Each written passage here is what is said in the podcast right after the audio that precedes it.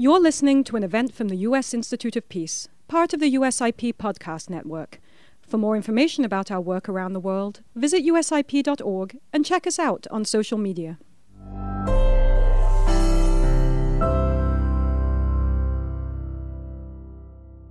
Hi, everyone. Thank you for joining our Twitter space today. I'm Heather Ashby, Senior Program Officer in the Center for Russia and Europe at the U.S. Institute of Peace. The United States Institute of Peace is a national, nonpartisan, independent institute founded by Congress and dedicated to the proposition that a world without violent conflict is possible, practical, and essential for U.S. and global security. I have a few housekeeping notes as we begin. This conversation is being recorded.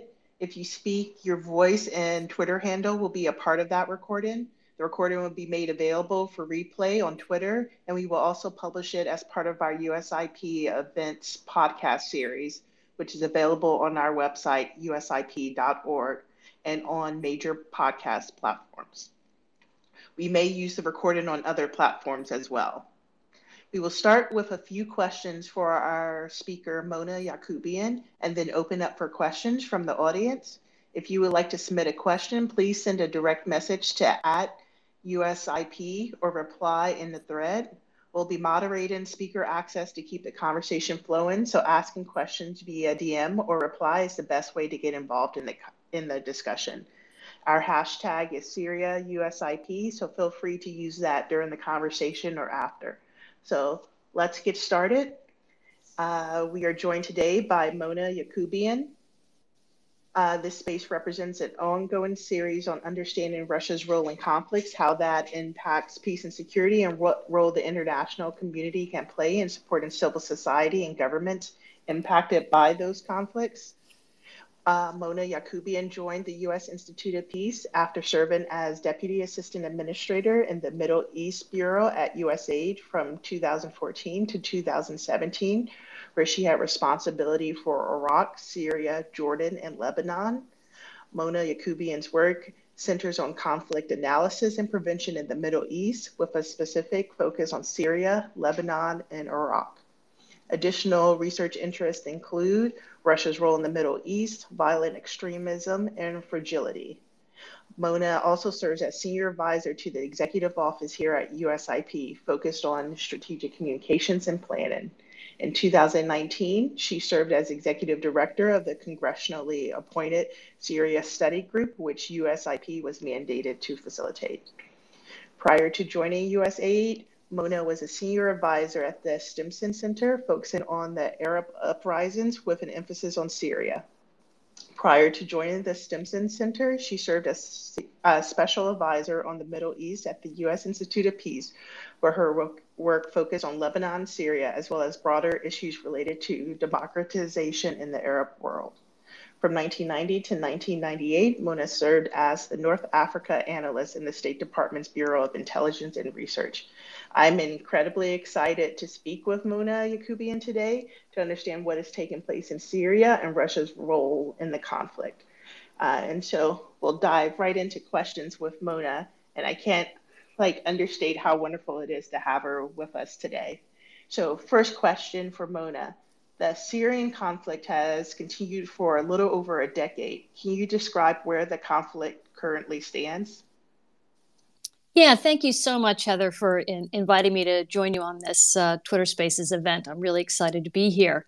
So, the conflict in Syria has, since really March of uh, 2020, I'd say, settled into a protracted stalemate meaning we've seen we're seeing far lower levels of violence than we have seen in the past. So we don't see large scale uh, offensives. We aren't seeing large scale displacement of people. That being said it's still very much a conflict plagued by instability. And in fact as recently as yesterday uh, the russians uh, together with the assad regime undertook airstrikes against uh, an internally displaced persons camp in northwest Syria.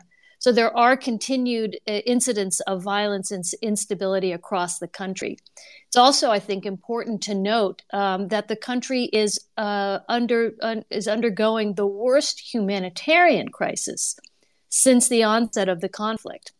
You've got uh, growing uh, rates of impoverishment, food insecurity. The country is contending uh, with a cholera outbreak.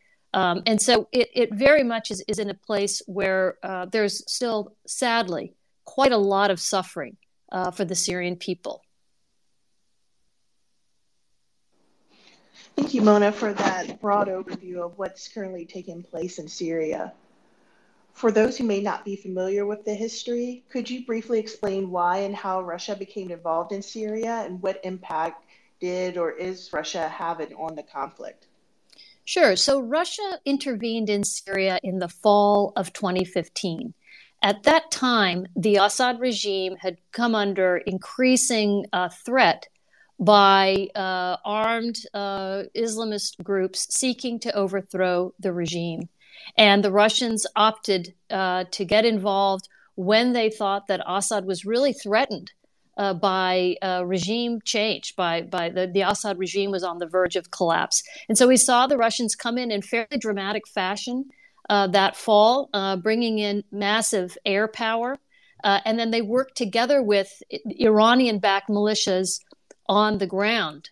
Um, and through that intervention, they were really able to essentially save the Assad regime from collapse. And then over the intervening years, through massive massive airstrikes, uh, uh, clawback territory that had uh, fallen out of the Assad regime's control. Uh, and so that's where we are today, where the, the, the, the, regime has taken back a good portion of the country, although not all of it. Uh, there's the northern part of Syria that is under Turkish control, and the eastern part of the country, which is under Kurdish control in partnership actually with U.S. forces on the ground. All right, thank you, Mona, for that information. Uh, as a reminder to our listeners, please feel free to DM at USIP with your questions over the course of this conversation. Um, Mona, how has Russia's role in Syria evolved? You touched on it a bit, but could you describe it more and elaborate? Yeah, sure. So again, the Russians came in with some fairly significant air power um, and their role was very much uh, military. They uh, undertook practices in Syria that unfortunately we are also seeing today in Ukraine, which is uh, indiscriminate targeting of civilians, uh, inciting terror among civilians, uh, besiegement tactics in which uh, people are not were not able to receive humanitarian assistance. This kind of brutal warfare did result in, as I said, the Assad regime being able to um, regain uh, significant amounts of territory. Um, at this point, and again, I'd say starting sort of in oh, 2018, 2019, um, and certainly by 2020, uh, Russia's role in Syria started to pivot. Once they realized, they came to the conclusion that the conflict was at a stalemate, that they had regained about as much territory as they could, they started to pivot toward a strategy of seeking uh, more political acceptance for Syria, especially in the region amongst other Arab states. And they have tried, although not successfully, to attract uh, reconstruction funding back into Syria. Um, I should also say um, the Russians have also uh, been able to uh, sort of mediate a relationship with Turkey, one of the other key power holder power stakeholders on the ground in Syria. And Russia has, uh, through its policies of uh, sort of working through Turkey, not only been able to uh, you know, come to some sort of an agreement with the Turks regarding their disposition in Syria, but they've also done some amount of uh, working to, uh, in a sense, drive a wedge NATO, given, of course, that Turkey is a NATO member. Um, and so Russia has really pursued several different uh, agendas in Syria, not just related to uh, propping up the Assad regime, but also to projecting power in the Middle East and also seeking to drive a wedge between Turkey and other members of the alliance. All right, thank you, Mona. We'll definitely come back to a few points you raised in that question uh, over the course of this conversation. Uh, before following up on that, I just wanted to ask you how is the war in Ukraine impacting the conflict in Syria? Is the war in Ukraine changing the level of Russia's involvement? Well, we're seeing different impacts of the war in Ukraine on Syria. Um, first, we should, you know, I should step back and underscore that Syria is perhaps one of the most complex conflicts in the world. There are no fewer than four international militaries engaged in Syria in different ways. As I mentioned, Turkey, the United States, of course, Russia, Iran, and Israel. And so um, the war in Ukraine, in a way, I think has shifted some of those power dynamics the driver being the extent to which Russia has turned its attention a bit away from Syria and focused more on the conflict in Ukraine. Um, that has led to some shifts in the power dynamics among these various uh, international uh, uh, stakeholders in the Syrian conflict. Um, we're also seeing that as Russia over time has now pulled the Wagner mercenaries who were operating on in Syria and sent them to Ukraine, was Russia's ability to control parts of Syria, particularly in the southwest, diminished somewhat.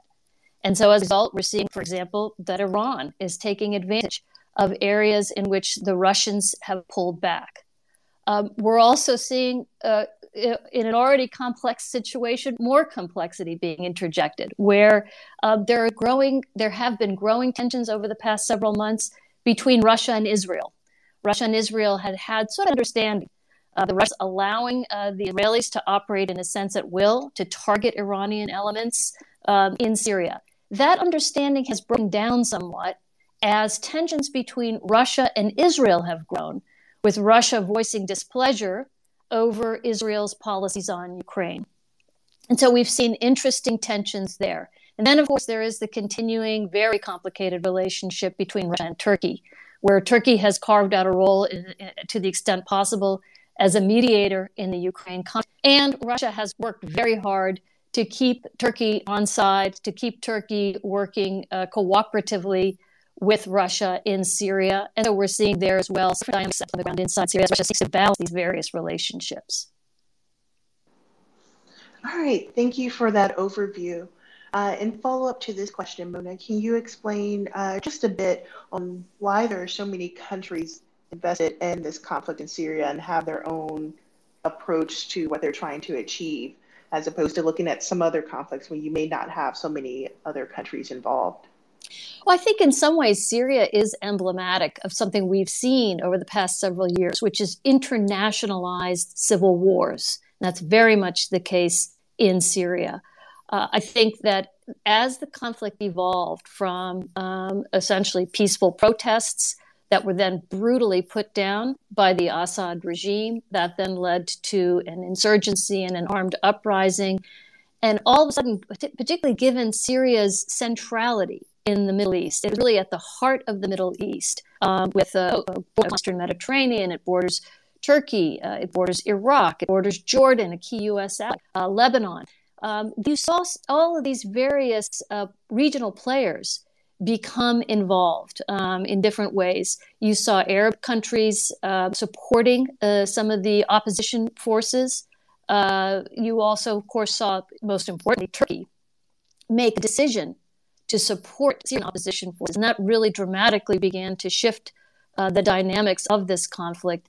And then, of course, as I noted earlier, Russia became involved. Now you had you know, the great powers getting involved inside Syria. And then, of course, we can't forget uh, the role that ISIS played. Uh, starting in 2014, we, we, could recall ISIS emerging out of the ashes of Al Qaeda in Iraq, sweeping across Iraq and Syria, taking advantage of uh, ungoverned territories in Syria and uh, essentially establishing its so called caliphate, uh, occupying a third of both Iraq and Syria, uh, an area the size of Great Britain, and declaring its capital in Raqqa, which is, which is in um, eastern Syria.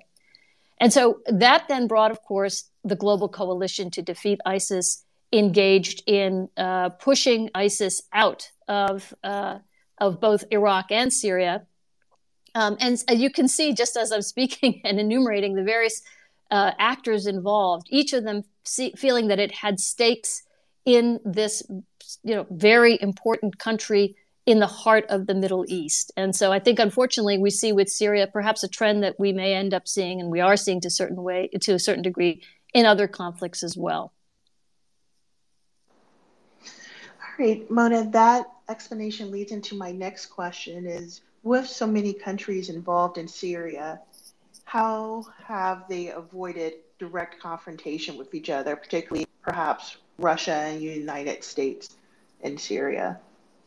Well, I should say there there have been some, of course, different kinds of of uh, inadvertent uh, clashes and conflicts among some of the great powers, and and uh, not even even frankly between the U.S. and Russia, uh, where in 2018 uh, there was uh, some miscommunication, as it was at that time called, and in which Russian mercenary forces, the the Wagner group, came and was approaching a U.S. military base. The U.S. responded after warning the Russians and getting no response uh, with uh, airstrikes on that group of, of Russian military contractors. So we've seen um, various instances uh, in which you know, planes have been shot down. There have been clashes between various countries' forces.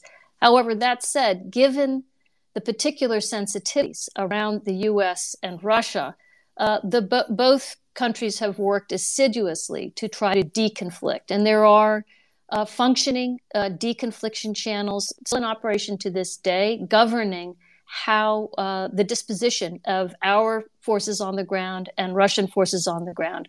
I think uh, Syria is probably uh, the conflict arena that has both of these forces in closest proximity. And so it underscores the danger and the complexity of that. But we've seen, for the most part, that these deconfliction channels uh, continue to work well, even with uh, the, the high tensions, of course, between the U.S. and Russia, given Russian invasion of Ukraine. Uh, as a reminder to our listeners, please feel free to DM at ID with questions uh, as you think of them over the course of this conversation. And so my next question, Mona, is USIP has held several events focused on Russia. We have also focused on holding events about holding uh, the Syrian regime accountable for atrocities in the conflict. Uh, the with the head of the UN's International Impartial and Independent Mechanism. And so that a recording of that event is available on USIP's website. So, how can the US and other countries hold Russia and the Syrian regime accountable for the atrocities committed in Syria? Well, I think the accountability question is, in some ways, the most vexing and painful uh, that uh, uh, accompany the conflict in Syria today. Because, of course, in Syria, we do not have a transition. The Assad regime uh, is still very much in power. Uh, the brutality, the crimes against humanity, the war crimes that this regime has committed uh, cry out for justice and accountability for the Syrian people.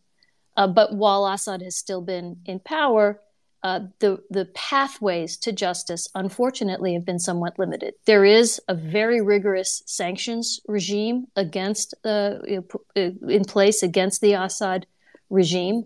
Uh, that's one tool of accountability, but increasingly, we're also seeing work on uh, documenting uh, atrocities and war crimes.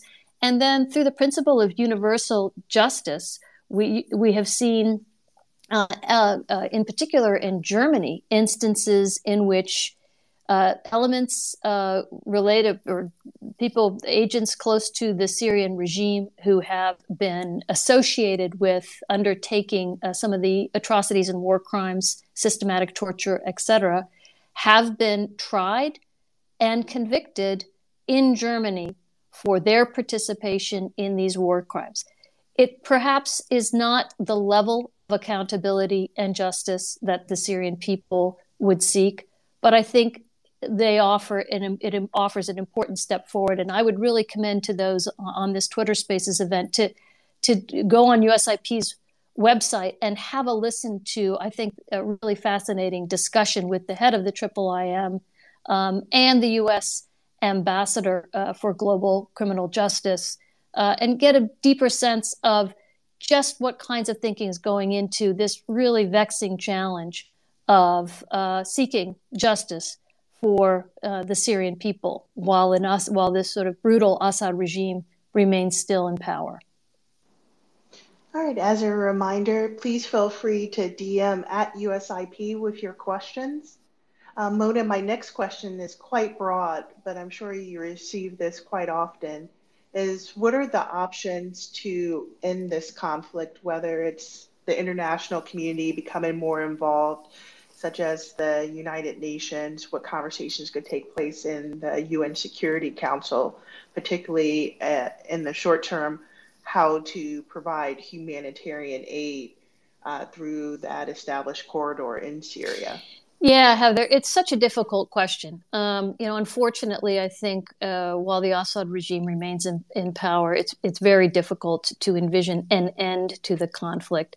In particular, we've seen how the UN Security Council has not really been able to play an effective role in Syria, given Russia's role in the Syrian conflict and, of course, its position as a permanent member of the UN Security Council. So the Russians have continually obstructed efforts at uh, pushing for a, a, a, transition of power in Syria uh, via means such as the UN Security Council um, or efforts uh, that the UN has undertaken uh, to push for uh, uh, a peace, a peace, a political settlement in Syria.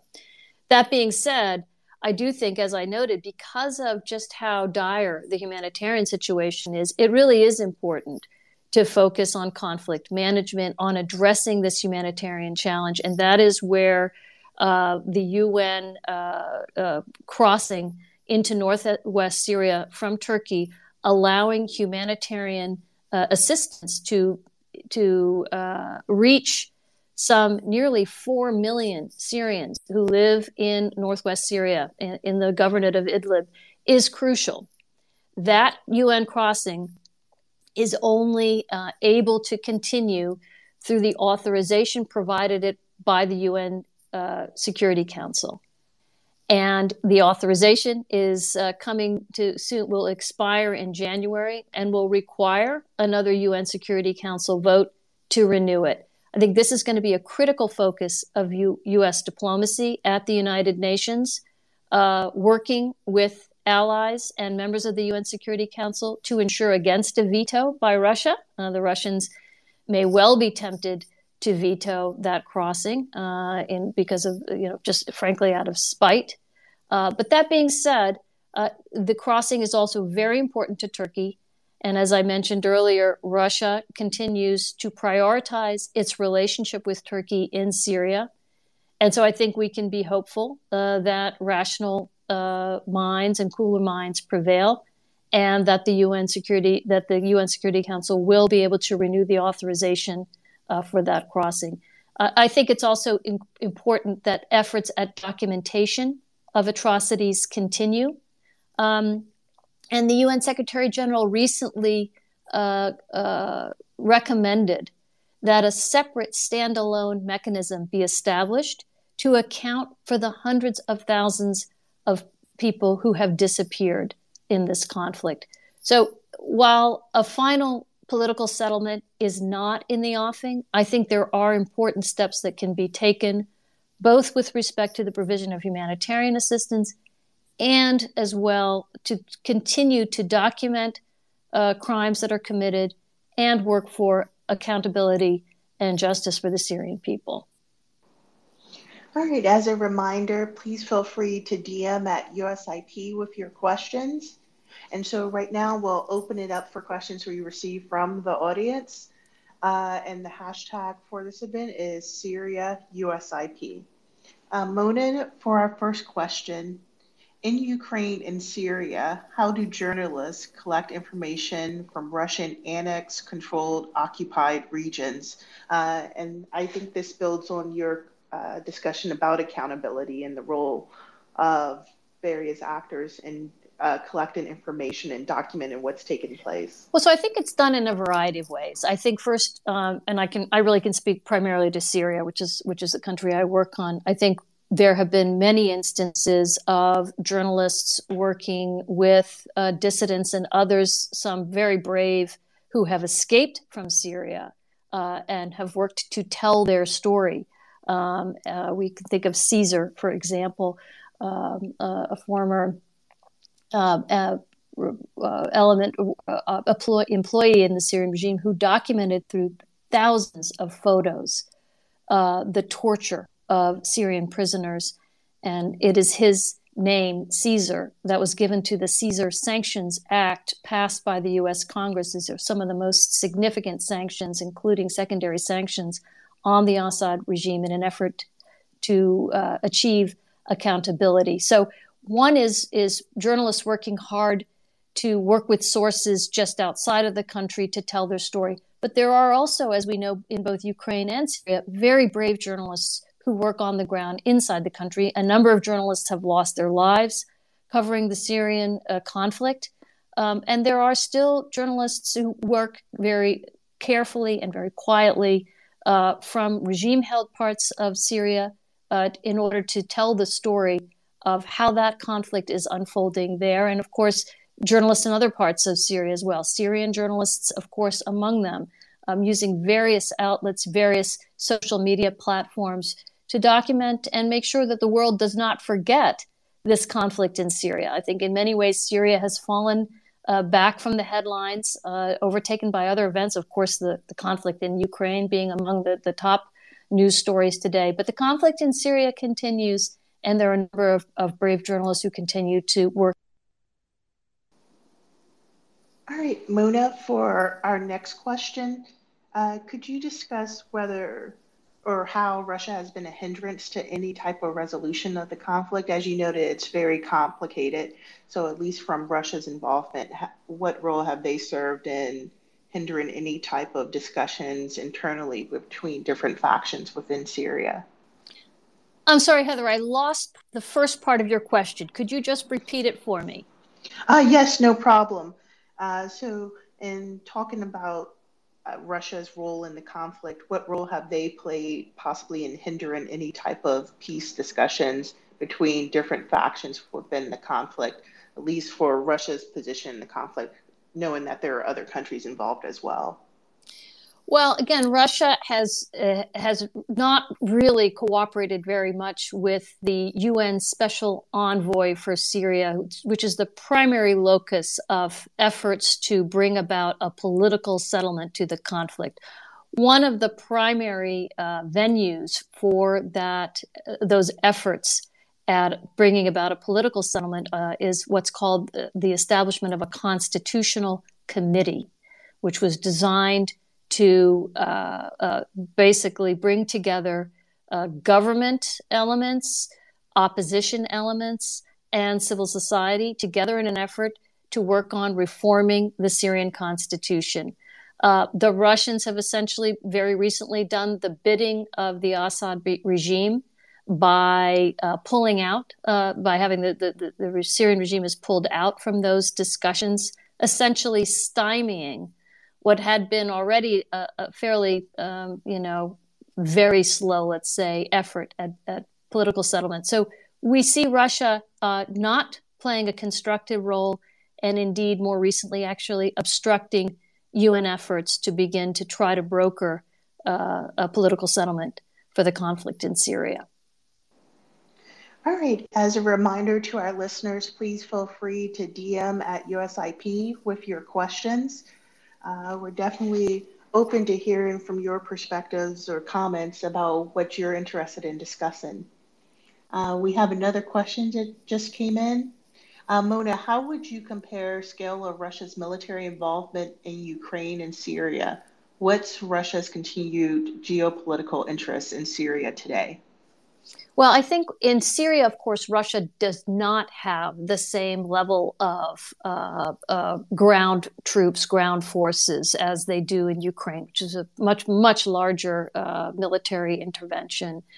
Um, but Russia did bring to bear very significant air power in Syria. And as I said, I think honed many of the practices uh, that they, we are seeing them use today in uh, Ukraine in Syria. As I said, things like uh, indiscriminate targeting uh, of civilian areas, targeting critical infrastructure, just like we're seeing today in Ukraine, uh, besieging areas, ensuring that those in opposition aren't able to receive uh, adequate humanitarian assistance. uh, weaponizing displacement. All of these practices are exactly the types of practices that Russia has undertaken in Syria. I think Russia still, even though of course it is its its focus now is on Ukraine, I think Russia still invests quite a bit of geostrategic importance in Syria. Uh, Russia first sought to intervene in Syria to prevent regime change in Syria. This is uh, in the wake of the Arab uprisings. Second, it has a long standing relationship with Syria. Uh, that goes back decades uh, as the Soviet Union. It wanted to maintain and deepen that. It now has both a naval base in Syria, uh, in Tartus, and an air base in Syria as well. And I think it has viewed Syria as the place from which it will project its influence across the Middle East. Uh, in many ways, in discussions I've had with Russian analysts and counterparts, they talk about Syria uh, as, in their words, the first post Soviet success. That Russia went into Syria and was able to accomplish, in their view, its strategic goals.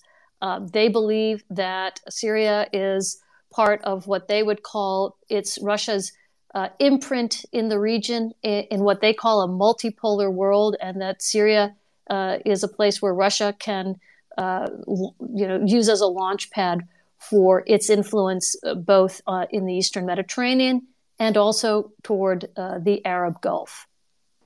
All right, Mona, just one final question before we close out the Twitter space. Uh, could you discuss how other countries in the region are perceiving Russia? Do they see it as the success as you just described, or is it more complex? That's a great question. And, and I think it's more complex and it is evolving in part uh, with the conflict in Ukraine. Uh, I think that there are many countries uh, that were supportive of the opposition in Syria and therefore very kind of uh, turned off by Russia's role in the Syrian conflict. Over time, though, as more countries have in the region have made peace with Assad staying in power, you are seeing a trend toward normalization with the Assad regime and therefore, by extension, with Russia.